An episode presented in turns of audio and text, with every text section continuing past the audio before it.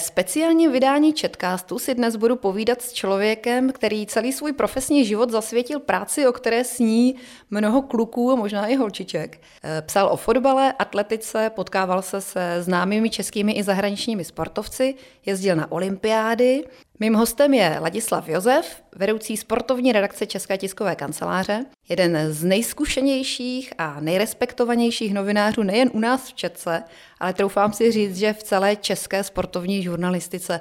Dobrý den, Láďo. Dobrý den. Já se jmenuji Martina Vašíčková a tentokrát sportovně laděným četkástem vás budu provázet. Tak eh, začněme trošku eh, od lesa. Láďo, hrajete šachy? Hraju šachy. Eh, hrajete rád šachy? I, I rád hraju šachy, ale nejsem žádný slavný šachista. Jsem amatér jako ve všem ve sportu, co jsem kdy dělal. No, protože já jsem si v Infobance v Četce našla, že jste podepsán asi pod pětistovkami zpráv právě o téhle královské hře. Píšete o ní velice zasvěceně, mám pocit, že máte přehled úplně o všech jako šachistech. Šachy jsou hra plná pravidel. A mě tak jako napadlo, když jsem si četla vás životopis, že vy jste vlastně studoval něco, co je také plné pravidel a různých paragrafů a předpisů. Řekněte nám, kde vy jste vlastně začínal. Je to tak, já jsem vystudoval práva, právnickou fakultu, ale tu právní činnost jsem nikdy nevykonával. Hned vlastně po škole jsem nastoupil do ČTK. Nebylo to tak, že bych si ČTK vybral já, ale ČTK si vybral mě. Tehdy tady to vedení razilo takovou zásadu, že si radši vybíral lidi mimo žurnalistiku, právníky, ekonomy, filozofické fakulty kvůli jazykům, protože říkali, že to psaní nás naučí, to, to se dá naučit poměrně krátce. Pak nám udělali nějaký osmitýdenní kurz na zámku na Rapštěně, který Četce patřil a tam nás to naučili. A že máme z té školy přinést nějakou mm, jaksi vyšší hodnotu nebo přidanou hodnotu, což u těch právníků je nějaké asi logické myšlení, u ekonomů ekonomické vzdělání, u filozofů jazyky. Mělo to logické myšlení vliv i na to, že hrajete šachy? No, tak uh, asi trošku jo, ale uh, já jsem psal snad vo všech sportech za tu svou kariéru a snažil jsem se pochopit ty sporty, který, ke kterým jsem teda nikdy jsem ani neskoušel, jako třeba akrobatické lyžování. A přitom, přitom jsem psal o olympijském vítězovi poměrně hodně. E, takže jsem se vždycky snažil do toho taje toho sportu nějakým způsobem proniknout, najít si lidi, kteří mi e, o tom něco řeknou, vysvětlí mi, abych nebyl za troubu, když si to pak přečtou odborníci, ale zároveň se učit psát tak, aby tomu rozuměli i ty lidi, kteří ten sport úplně do detailu neznají, jako třeba ty šachy. Mm-hmm. A v Četce jste tady začínal v roce 1980. Šel jste rovnou do sportovní redakce, nebo jak to tenkrát bylo? Četka si mě vybrala vlastně do domácí redakce původně na právech. Oni si vybírali podle nějakých výsledků zkoušek. Vybrali si v tom samém roce taky pana generálního ředitele našeho s okolností a oba dva jsme tady začínali, on teda v mezinárodní redakci a já jsem měl nastoupit tady domácí, ale ten den, kdy jsem přišel, tak se nějakým způsobem, nevím přesně ani proč, uvolnilo místo ve sportu a tehdejší to se mě ptal, jaký mám ke sportu vztah. A to prostě pro mě byl splněný sen, protože to jsem jako chtěl samozřejmě mnohem víc, než psát o zasedání UVKSČ a podobně. Takže jsem nastoupil do sportu. A které sporty jste dělal na začátku? Tak za začátku jako každý nováček dostanete sporty, které nikdo nechce, které nejsou tak úplně, úplně asi atraktivní. To byly třeba i ty šachy, které mi zůstaly vlastně úplně od začátku, ale začal jsem, psal jsem třeba sportovní gymnastiku a takové ty věci kolem Spartakiát a podobně. Eh, pak jsem se dostal teda k fotbalu, k atletice a k tomu olympijskému hnutí a vůbec k těm dalším sportům. A co vás tenkrát bavilo nejvíc? Tak já jsem amatérsky dělal různé sporty, tu atletiku, hrál jsem fotbal, dokud to nějak šlo, eh, jak si zdravotně a sloučit to se školou. Takže asi tohle, no, to, to jsou ty moje hlavní sporty, atletika, fotbal. Mm-hmm. Postupně jste se tedy dostal ke všem těm různým sportům. Měl jste to nějak rozdělené, že v létě jste dělal tohle a v zimě jste dělal něco jiného? Eh, ani tak ne, ten fotbal už tehdy vlastně byl víceméně celoroční záležitost, atletika v podstatě taky. Eh, u nás v redakci to je pořád tak, že eh, každý má nějaký velký sport a pak k tomu přídavek nějakých menších sportů. Takže jsem to dělal vlastně všechno najednou. Tenkrát ale ta doba byla samozřejmě jiná. Spousta sportů vůbec neexistovala, nebo se o nich nepsalo. Neexistovala florbal, snowboarding, to akrobatické lyžování, o němž jsem mluvil. O spoustě sportů se nepsalo z různých důvodů, z poměrně známých. To znamená, třeba golf byl považován za, za buržoázní sport, takže to bylo tabu. Pak to samozřejmě zkomplikovali nějaké emigrace tenistů a hokejistů, takže i o těch sportech se psalo vlastně jenom minimálně, takže jsem psal o tom, o čem se dalo psát. Hm, nicméně, když se třeba dotkneme třeba těch tenistů, kteří třeba emigrovali, Lendl, Navrátilova, um, vy jste o nich jako věděli, nebo jako měli jste ty zprávy ze zahraničí, tak jak se to potom dělalo? Ty zprávy jsme samozřejmě měli, eh, ta, ta situace se nějakým způsobem vyvíjela, nebylo to pořád stejné, pak se ty pravidla trošku uvolňovaly, ale v těch jaksi nejpřísnějších normalizačních dobách, tak eh, tam se o nich nepsalo. Nepsalo se o nich do té míry, že se nevydávaly ani jejich výsledky. Měli jsme pak povolený od nějakého roku, nevím přesně od kterého, jsme měli povolené vydávat, když byli ve finále. Čili když bylo třeba čtvrtfinále, tak vyšly tři výsledky a zasvěcení teda věděli, že zřejmě teda ten čtvrtý bude český tenista Navrátilová nebo Lendl. Ono bohužel těch zdrojů tehdy nebylo, ta četka měla víceméně monopol na ty výsledky, takže eh, neexistovaly eh, internet, sociální sítě, noviny byly odkázané v zahraničním zpravodajství víceméně na četku. Jo, samozřejmě asi hlas Ameriky nebo Svobodná Evropa, tam to slyšet bylo, ale, ale ten eh, jaksi normální provoz a to, co bylo v novinách, tak to vycházelo od ČTK. Mm-hmm. Říkal jste, že jste hodně psal o fotbalu. Eh, s českou fotbalovou reprezentací jste absolvoval jako zpravodaj více než stovku mezistátních zápasů. Byl jste předseda fotbalové sekce klubu sportovních novinářů. Proč fotbal? No tak ten fotbal to asi každý kluk, nebo skoro každý kluk má nejradši. Já jsem ten fotbal eh, od dětství hodně hrál a, a takový ten náš pravzor, nebo jeden z, taky z bývalých slavných redaktorů ČTK, pan Laufer, říkal, že fotbal je sport a to ostatní je tělovýchova, takže možná tak. Mm-hmm.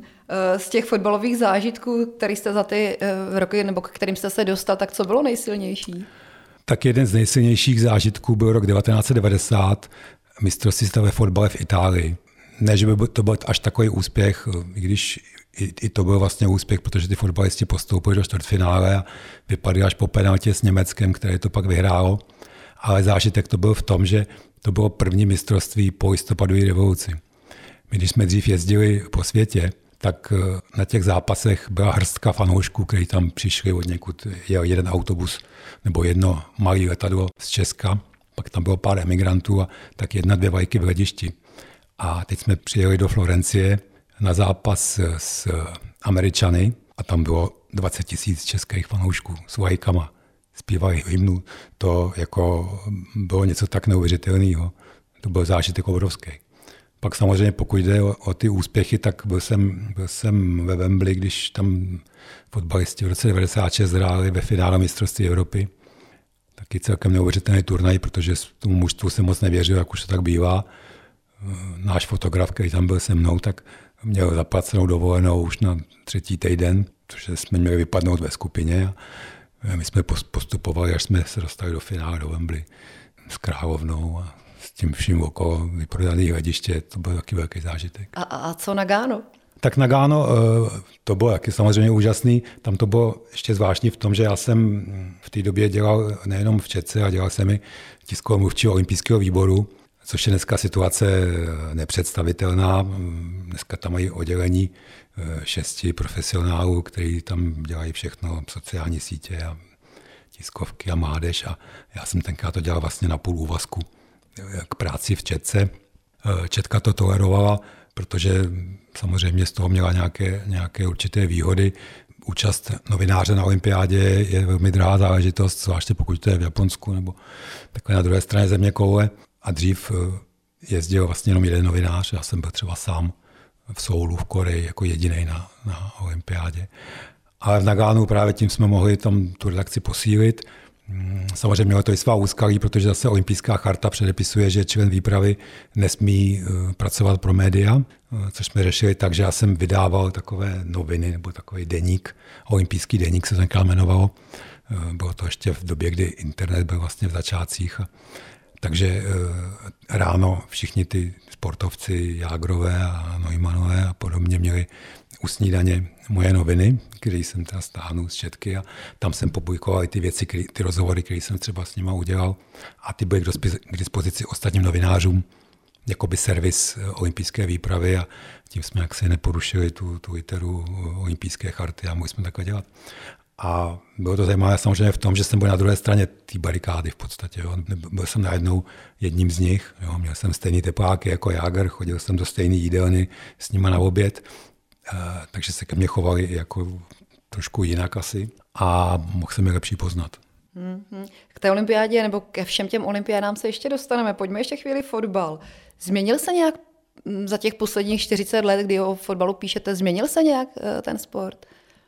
tak určitě se změnil, když vidíte eh, nějaké celé záznamy z, ze zápasů třeba ze 70. z 80. let, tak ten fotbal se určitě změnil, ale z novinářského pohledu je asi důležitý ani ne tak, jak se změnila hráč, se zrychlila, že je dynamičtější, tvrdší, eh, atletičtější, eh, ale z novinářského pohledu je asi důležitější to, jak se změnily v podstatě vztahy v tom fotbale i vztahy k hráčům. Tehdy v těch 80. letech nebylo problém si s těmi fotbalisty zajít do hospody na pivo, eh, zavolat jim, eh, sehnat si od nich eh, informace nějaké.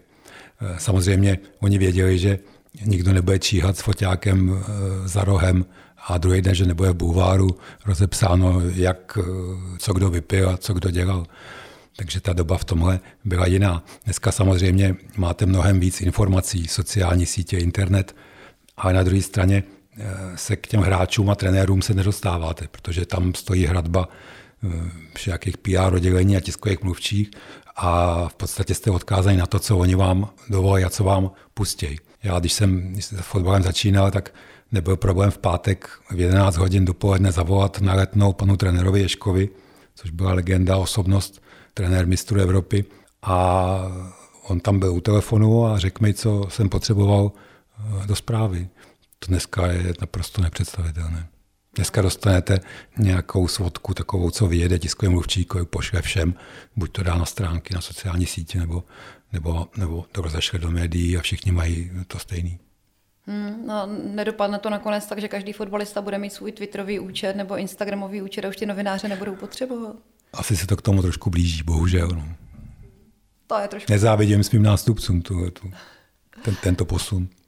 Fotbalová otázka na tělo. Fandíte Spartě nebo Slávii?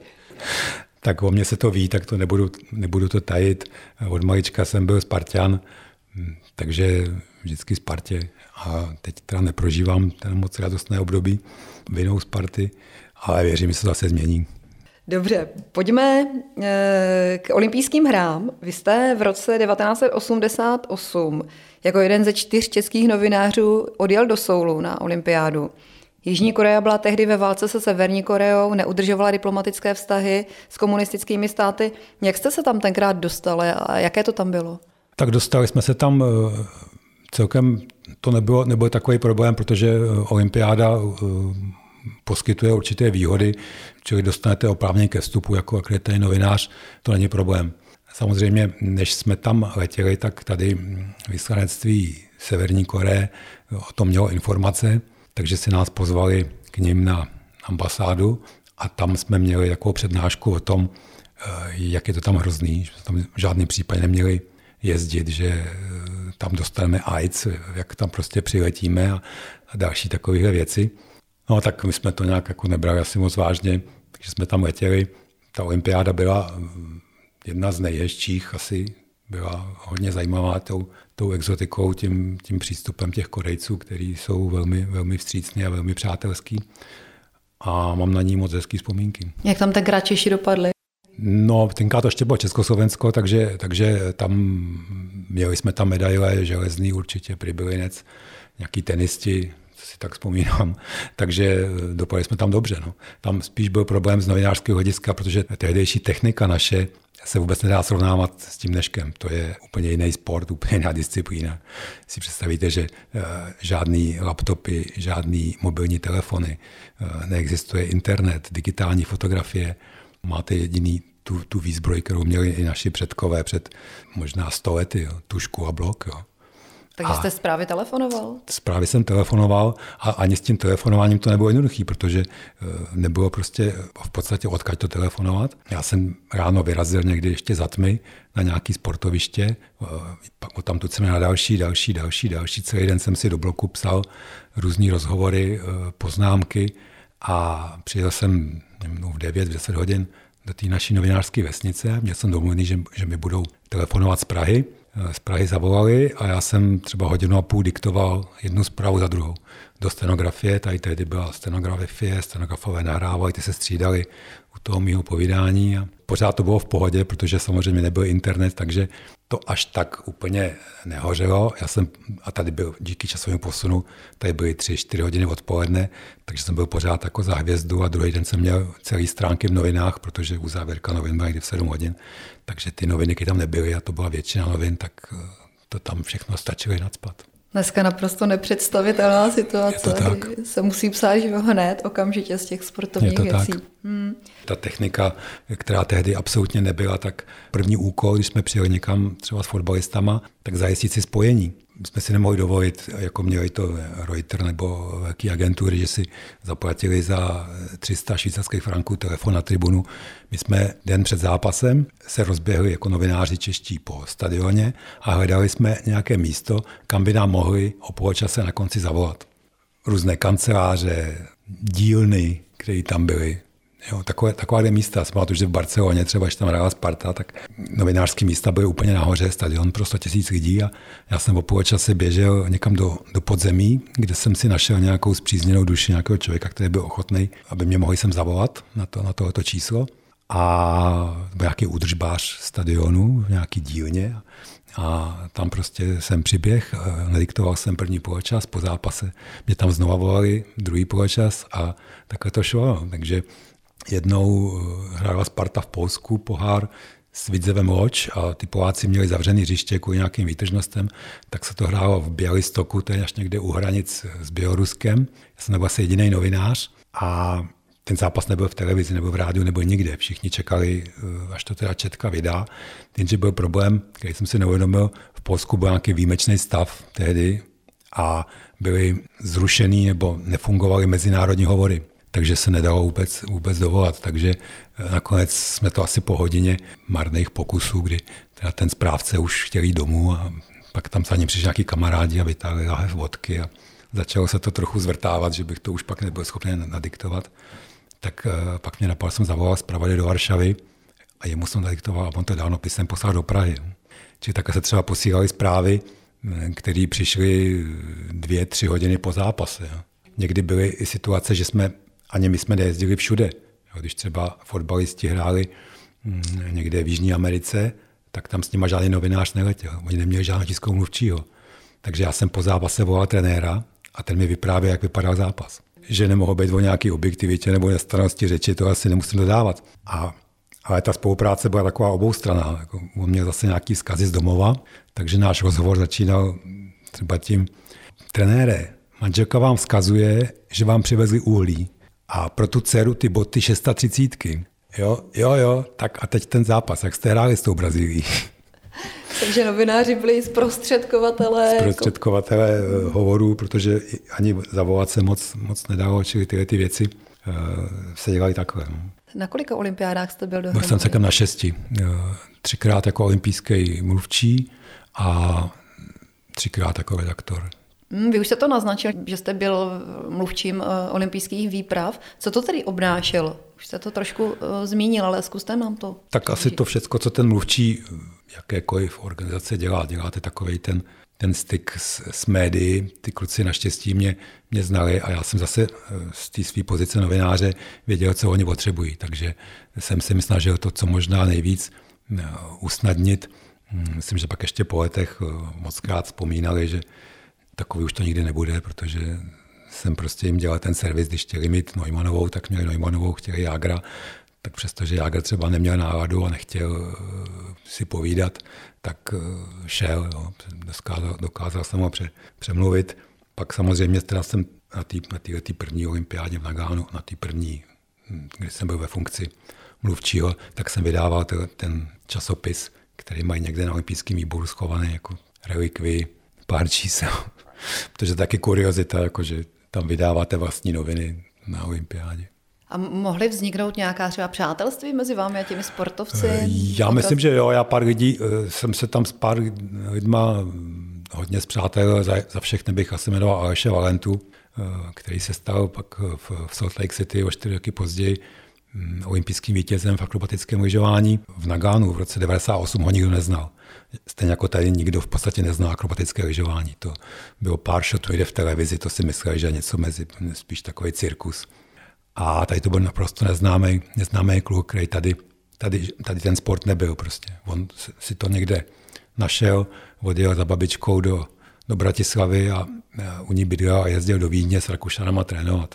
A naučil se tak dobře, že se pak stal, stal se olympijským vítězem. A právě to byl sport, o kterém jsem já taky nevěděl absolutně nic. A teď jsem o něm měl psát všechny ty jejich, ta, ta hantýrka, co je salto, co je vrut, double, double, 3 plus 2. Tak jsem si s ním a s jeho trenérem sednul večer, někde po, po večeři a oni mi udělali snad dvě hodiny takový nalivání, abych vůbec eh, mohl psát o tom. Tak mě to asi celkem naučili, protože když pak třeba ty články ty zprávy vyšly a oni je četli, tak eh, neříkal Ježíš Maria, to je kravina, co to zase napsal.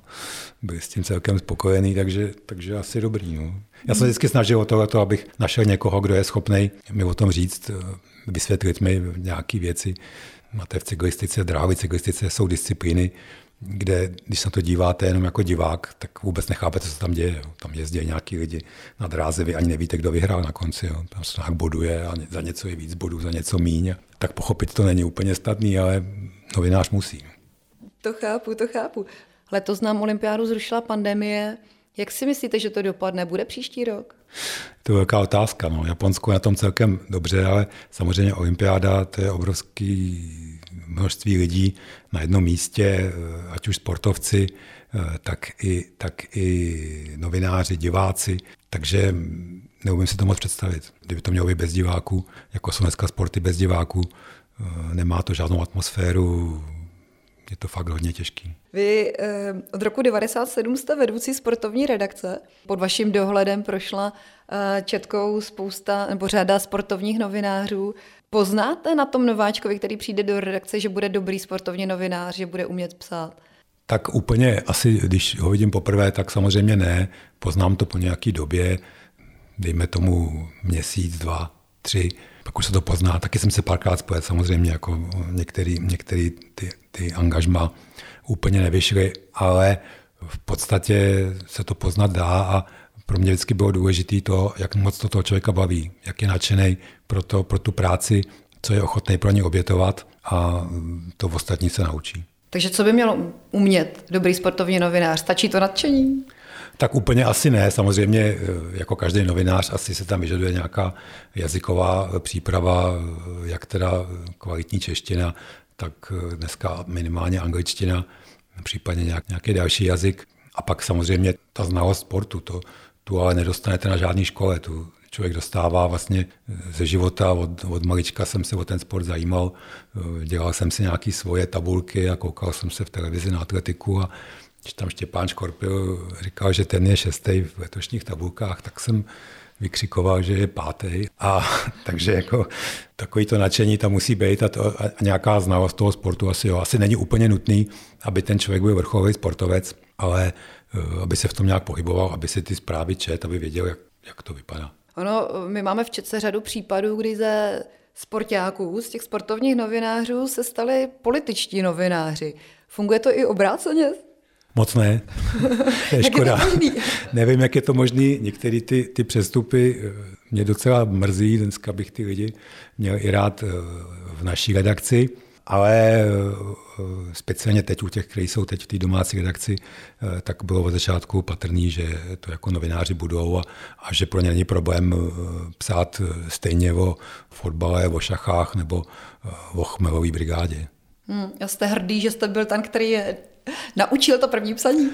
Tak nevím, jestli oni by to takhle řekli, že, že jsem je to naučil, to, to asi úplně se tak říct nedá, oni s nějakýma znalostma už přišli a, a my jsme jim nejenom já, ale i ostatní kluci redakci jsme jim asi ukázali trošku něco, jak to dělat a mě, mě potěší, když někteří, nejenom teda četkaři současní, ale i lidi, kteří jsou na těch pozicích tiskových mluvčích někde v sportovních eh, organizacích, tak když mi napíšou, že jako jsou mi vděční za tu šanci, kterou nás dostali a že se tady to hodně naučili, tak to je prostě odměna největší. Hmm, hmm, to věřím. Ještě chvilku si tady rýpneme do vlastních řád. Hodně redaktorů nebo vedoucích redaktorů v Četce jsou uh, sportovní fandové, nadšenci pro různé sporty.